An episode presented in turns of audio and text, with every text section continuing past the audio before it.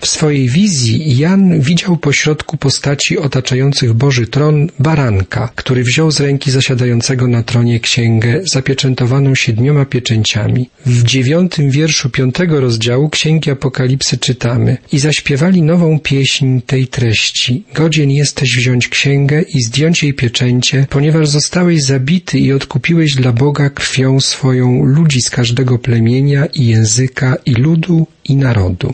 Gdy wsłuchujemy się w te słowa, zwraca naszą uwagę fakt, że pieśń śpiewana przez cztery tajemnicze postacie i przez starców jest nową pieśnią. Oto, by śpiewać nową pieśń, apelowali często psalmiści. Natchnionym poetom zawsze chodziło o pieśni błagalne. Oto, by lud Boży zanosił do Pana prośby o nowe zmiłowanie, o przebaczenie, o miłosierdzie. Śpiewajcie Panu pieśń nową, wołał wielokrotnie Dawid.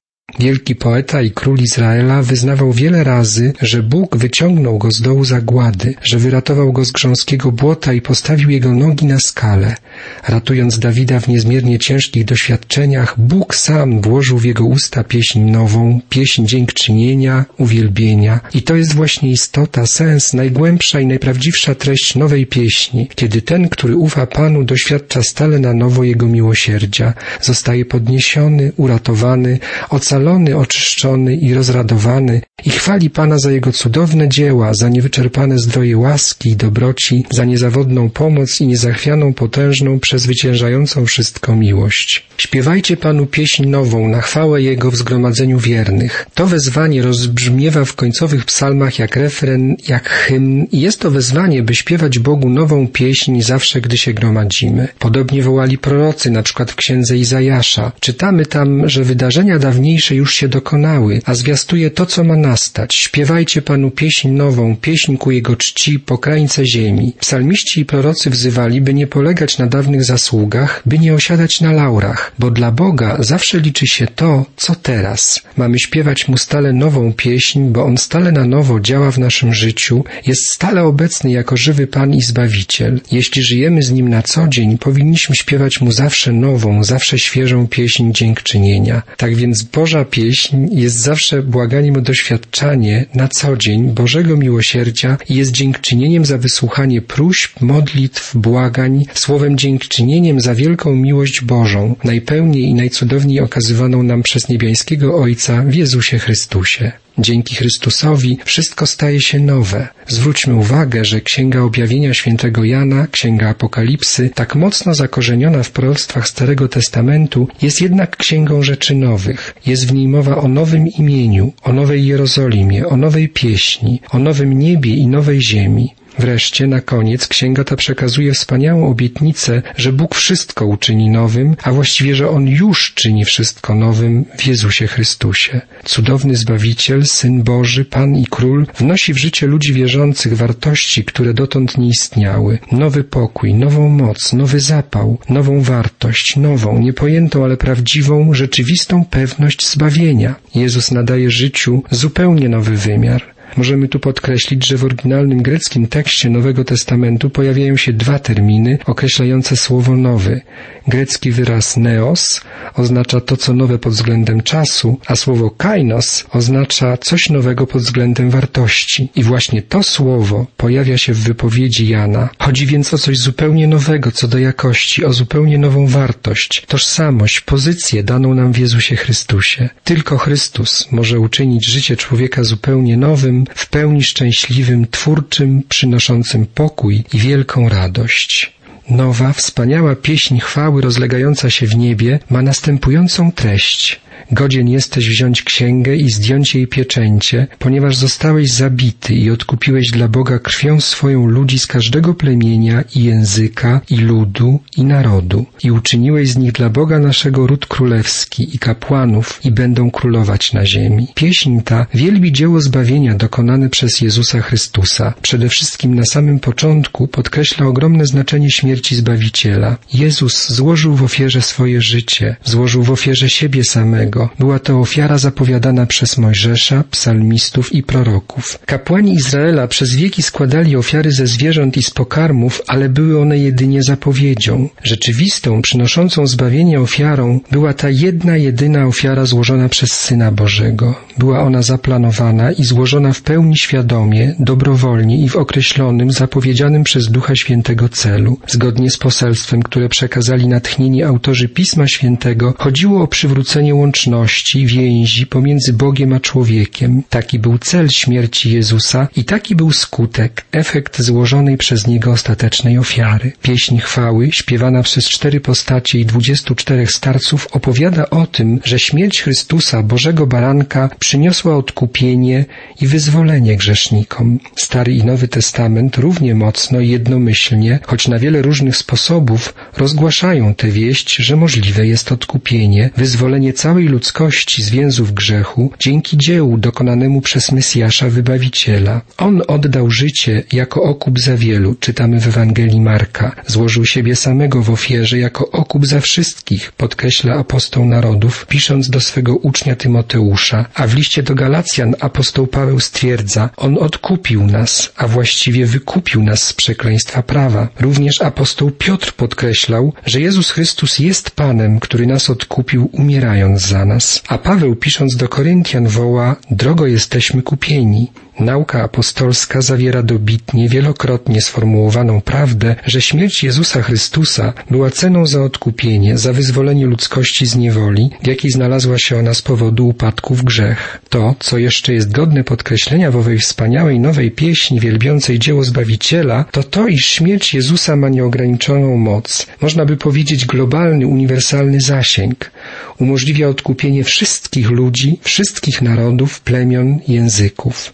Człowiek dzięki Jezusowi może poznać Boga jako Ojca, jako tego, który kocha cały świat, całą ludzkość. On tak umiłował świat, że wydał swego jedynego Syna, aby każdy, kto w Niego uwierzy, nie zginął, ale miał życie wieczne. Jezus Chrystus nie umarł na darmo. Pieśń chwały głosi, odkupiłeś dla Boga krwią swoją ludzi z każdego plemienia i języka, i ludu, i narodu, i uczyniłeś z nich dla Boga naszego ród królewski i kapłanów, i będą królować na ziemi. Jezus Chrystus czyni wszystkich wierzących obywatelami Bożego Królestwa, czyni z wszystkich wierzących dzieci należące do królewskiej rodziny, czyni też wszystkich wierzących kapłanami. To zdumiewające i wspaniałe stwierdzenie. W okresie Starego Przymierza tylko wybrany kapłan, należący do rodu Lewiego, miał prawo zbliżyć się do Boga. Gdy Izraelita nie należący do kapłańskiego plemienia wkraczał do świątyni, mógł wejść tylko na zewnętrzny dziedziniec, nie mógł wkroczyć na dziedziniec kapłanów, nie mógł nawet ujrzeć miejsca świętego, a tym bardziej miejsca zwanego Święte Świętych, miejsca, w którym znajdowała się Arka Przymierza, gdzie przebywał obłok chwały Bożej. Tam wkroczyć mógł tylko kapłan najwyższy i to jedynie w święto Jom Kippur,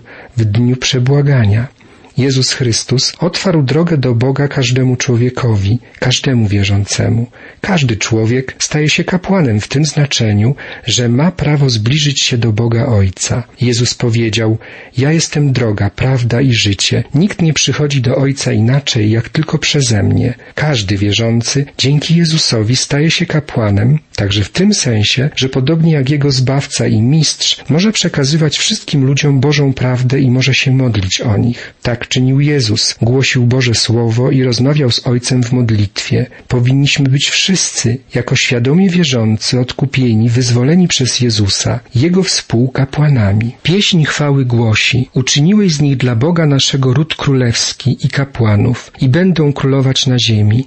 Znaczy to, że ludzie wierzący, ludzie Chrystusa będą panować, będą królować na ziemi. Jesteśmy w Chrystusie królewskim kapłaństwem, narodem świętym, ludem nabytym, jak wyznawał z radością apostoł Piotr. Dzięki Jezusowi stajemy się zwycięzcami nawet w najokrutniejszych sytuacjach, a w perspektywie ostatecznej, eschatologicznej, jesteśmy zwycięzcami na zawsze, na wieki. Nasz Pan zapowiedział, na świecie ucisk mieć będziecie, ale ufajcie, ja zwyciężyłem świat. W Chrystusie mamy zwycięstwo nad światem grzechu, nad niewolą własnego egoizmu, zwycięstwo nad wszelką troską, trudnością i w końcu zwycięstwo nad śmiercią. Kiedy pomyślimy o cudownej wolności, jaką przynosi nam Jezus jako odkupiciel, jako zwycięzca, powinniśmy odczuć pragnienie, by dołączyć do tych, którzy w wizji Jana śpiewają nową, cudowną pieśń chwały i dziękczynienia. I my powinniśmy wznosić pieśń uwielbienia i chwały dla Bożego Baranka, który ofiarował za nas swoje życie, byśmy mogli żyć wiecznie. Jan świadczy dalej, jak czytamy od jedenastego wiersza piątego rozdziału Księgi Apokalipsy. A gdy spojrzałem, usłyszałem głos wielu aniołów wokoło tronu i postaci i starców, a liczba ich wynosiła krocie tysięcy i tysiące tysięcy, i mówili głosem donośnym, godzien jest ten baranek zabity wziąć moc i bogactwo i mądrość i siłę i cześć i chwałę i błogosławieństwo. Dotąd Jan świadczył, iż słyszał hymn śpiewany przez cztery postaci i dwudziestu czterech starców, a teraz do pieśni uwielbienia i chwały dla Bożego Baranka dołączają niezliczone rzesze aniołów. Zadziwiające i piękne jest to, że treść owej pieśni, mimo że jest to pieśń aniołów i ocalonych, zbawionych w niebie, była już znana, zapowiedziana przez proroków. Już Izajasz wołał, On ukarany został dla naszego zbawienia, Jego ranami jesteśmy uleczeni. Upodobało się Panu utrapić Go cierpieniem. Gdy złoży swoje życie w ofierze, ujrzy potomstwo, będzie żył długo i przez niego wola Pana się spełni. Za mękę swej duszy ujrzy światło i jego poznaniem się nasyci. Sprawiedliwy mój sługa wielu usprawiedliwi i sam ich winy poniesie. A jeszcze wcześniej, na tysiąc lat przed przyjściem Mesjasza Chrystusa, Dawid wołał, błogosławioneś Ty, Panie, Boże Izraela, Ojca naszego, od wieków aż po wieki. Twoja, Pani, jest moc i majestat i wielkość i chwała, gdyż wszystko, co jest na niebie i wszystko na ziemi, do Ciebie należy. Twoim jest królestwo. Ty jesteś wyniesiony jak jako głowa nad wszystko. Od Ciebie pochodzi bogactwo i chwała. Ty władasz nad wszystkim, w Twojej ręce jest siła i moc. W Twojej ręce jest to, aby uczynić kogoś wielkim i mocnym. Więc teraz, Boże nasz, składamy Ci dzięki i wielbimy chwalebne imię Twoje. Tak wielbił Boga Dawid, gdy składał Panu dary na budowę przyszłej świątyni. A teraz słyszymy pieśń aniołów w niebie, w prawdziwej, wiecznej świątyni żywego Boga. Rozbrzmiewa tu niemal ta sama, choć jeszcze wspanialsza pieśń uwielbienia dla Boga. Boga, Pana, Stwórcy i Zbawiciela. Nie ulega wątpliwości, że pieśń ta mówi o chwale Chrystusa, Bożego Baranka, zapowiadanego przez proroków Mesjasza Króla. Godzien jest ten baranek zabity wziąć moc, słyszymy najpierw. Do niego należy wszelka moc. Apostoł Paweł nazwał wprost Chrystusa mocą Bożą. W nim Bóg Ojciec okazał w pełni swoją moc, pokonującą wszelkie przeszkody, nawet śmierć. Chrystus dokonał zwycięskiego, doskonałego dzieła zbawienia, bo posiada wszelką moc na niebie niebie i na ziemi. Sam powiedział, że jest mu ona dana. Powiedział to uczniom już po swym zmartwychwstaniu, a przed wstąpieniem do nieba. Teraz zasiada po prawicy Ojca. Dana mu jest wszelka moc na niebie i na ziemi. Do niego też głosi dalej pieśń chwały należy całe bogactwo, cała wspaniałość i pełnia boskości. Apostoł Paweł mówił o niezgłębionym bogactwie Chrystusowym pisał do Efezjan, błogosławiony niech będzie Bóg i Ojciec Pana naszego Jezusa Chrystusa, który nas ubłogosławił w Chrystusie wszelkim duchowym błogosławieństwem niebios. W Nim bowiem wybrał nas przed założeniem świata, abyśmy byli święci i nienaganni przed obliczem Jego. Jezus posiada wszelkie bogactwo niebios i może nas nim obdarować. To wspaniała obietnica dla nas na dziś i na jutro, na całą wieczność. Dalej, zbawieni w niebie i chóry aniołów śpiewają, iż do Jezusa należy wszelka mądrość. I znów możemy zauważyć, że w natchnieniu Ducha Świętego prawdę tę wyraził już wcześniej apostoł narodów. Napisał on w pierwszym liście do Koryntian, iż Chrystus jest mądrością Bożą. Prawdziwą mądrość poznajemy, gdy przyjmujemy Chrystusa, gdy czynimy Jezusa swoim nauczycielem i mistrzem, gdy w Jego ręce oddajemy ster swojego życia, gdy pozwalamy, by kształtował i przemieniał nasz umysł, by przenikał świat naszych myśli i uczuć. Niebiańska pieśń chwały jeszcze raz podkreśla wszechmoc Chrystusa, głosząc dalej, że do Niego należy wszelka siła. Siła to moc w działaniu. On jest w stanie dokonać wszystkiego, co zamierzył, zawsze zgodnie z wolą Ojca, z Bożym planem. On pokonał, rozbroił wszelkie siły zła. Przekonamy się o tym w pełni w czasach ostatecznych. Jemu należna jest wszelka cześć. To kolejna prawda zawarta w pieśni aniołów, pieśni zwycięstwa i chwały. Prorok Izajasz prorokował, że u kresu czasów na imię Pana i Boga ugnie się każde kolano. Prorok mówił o Bogu Ojcu, o Bogu, który objawił się Izraelowi jako Jahwe, ale Izajasz zapowiedział jednocześnie przyszłą chwałę Syna Bożego, Jezusa Chrystusa. Apostoł Paweł nie zawahał się odnieść słów proroka do Syna Bożego, do Jezusa i napisał w liście do Filipian, że to na imię Jezusa pochyli się przed nim każda głowa, że ugnie się przed nim każde kolano i że każdy język wyzna, iż Jezus jest Panem. To ten sam Bóg i Pan, Stwórca i Zbawiciel, Ojciec i Syn, to jedno. Imię Jezus, Jehoszua, znaczy przecież Jahwe jest zbawieniem. Bóg objawia się nam jako Ojciec i Syn i Duch Święty. Jemu należna jest wszelka cześć, Jemu należna jest wszelka chwała. I tak właśnie śpiewają dalej chóry anielskie. Godzien jest baranek wziąć wszelką chwałę. Ewangelista Jan napisał, ujrzeliśmy chwałę Jego, jaką ma jedyny Syn od Ojca, pełen łaski i prawdy. Wszelka chwała należy się jedynie Bogu. To jeszcze jeden dowód, iż Jezus jest w pełni Bogiem. Skoro wszelka chwała należy do Niego, to znaczy, iż w Nim manifestuje się pełnia boskości. Ja i Ojciec jedno jesteśmy, powiedział nasz Zbawiciel. Na koniec pieśń chwały, pieśń zwycięstwa baranka głosi, iż do niego należy wszelkie błogosławieństwo. Każdy wierzący człowiek doświadcza tej prawdy, że Jezus Chrystus wnosi w życie człowieka wielkie, wspaniałe błogosławieństwo. Błogosławieństwo, czyli szczęście. Przyszedłem, aby moje owce miały życie, powiedział Jezus, i to życie obfitujące, czyli szczęśliwe, bogate, zwycięskie. On posiada wszelkie bogactwo, wszelkie błogosławieństwo niebios i chce nas nim obdarowywać. Słyszymy, iż zbawieni w niebie i chóry anielskie wyznają z dziękczynieniem, że wszystko zawdzięczają Niemu, dawcy wszelkiego dobra, wszelkiego błogosławieństwa, wszelkiego szczęścia.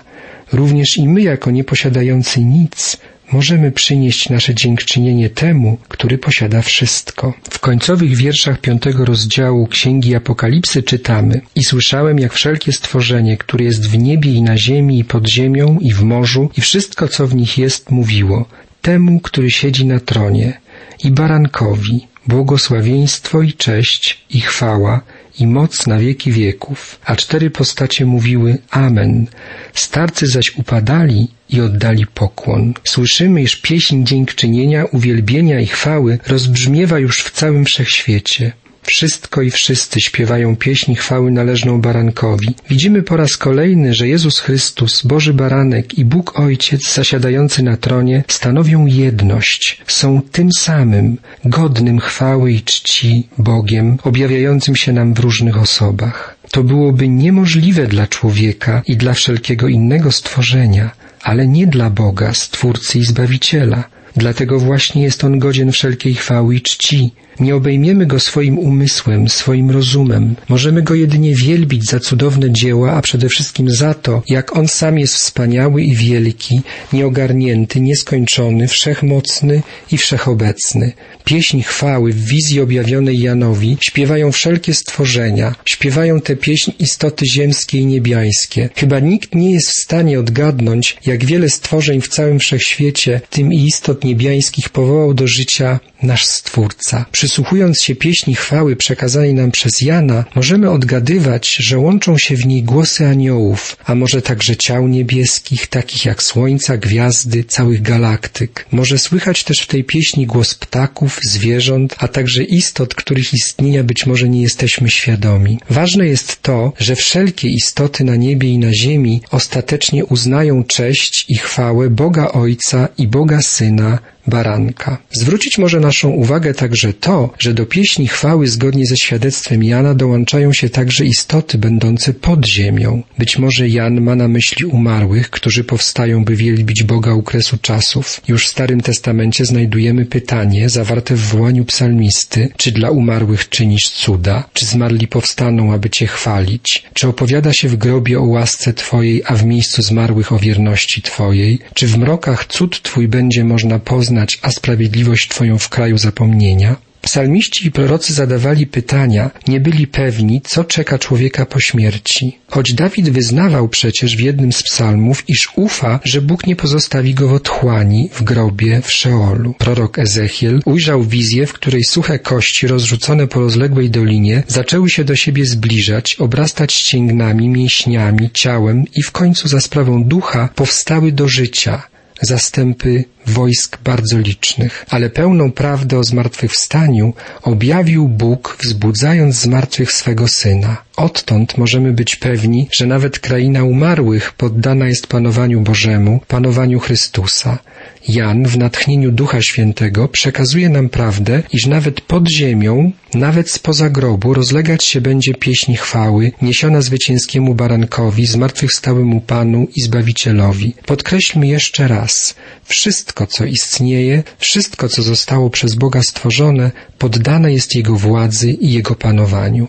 Wszystko co żyje, a nawet świat, który my nazywamy nieożywionym, wszystko co istnieje, odda chwałę jedynemu żywemu Bogu, Stwórcy i Zbawicielowi świata. W Biblii znajdujemy wiele słów mówiących o tym, że całe stworzenie już oddaje chwałę Bogu. Dawid wyznaje, jak czytamy w Psalmie 19, Niebiosa opowiadają chwałę Boga, a firmament głosi dzieło Jego rąk. Dzień dniowi przekazuje wieść, a noc nocy podaje wiadomość. Nie jest to mowa, nie są to słowa, nie słychać ich głosu, a jednak po całej ziemi rozbrzmiewa ich dźwięk i do krańców świata dochodzą ich słowa. Wiele psalmów, a także wypowiedzi wielu proroków zawierają podobne świadectwa i podobne myśli. Niezwykle ciekawe i piękne słowa zawarte są także w niewłączonej do Pisma Świętego, ale zachowanej w tzw. Tak księgach apokryficznych pieśni trzech młodzieńców, przyjaciół Daniela, którzy zostali wrzuceni do rozpalonego do czerwoności pieca. Według tradycji żydowskiej wielbili oni wtedy Pana, śpiewali Mu pieśń chwały. Błogosławcie Pana, słońce i księżycu, chwalcie Go i wywyższajcie Go na wieki. Błogosławcie Pana, gwiazdy niebieskie, chwalcie i wywyższajcie Go na wieki. Błogosławcie Pana, lody i śniegi, chwalcie i wywyższajcie Go na wieki.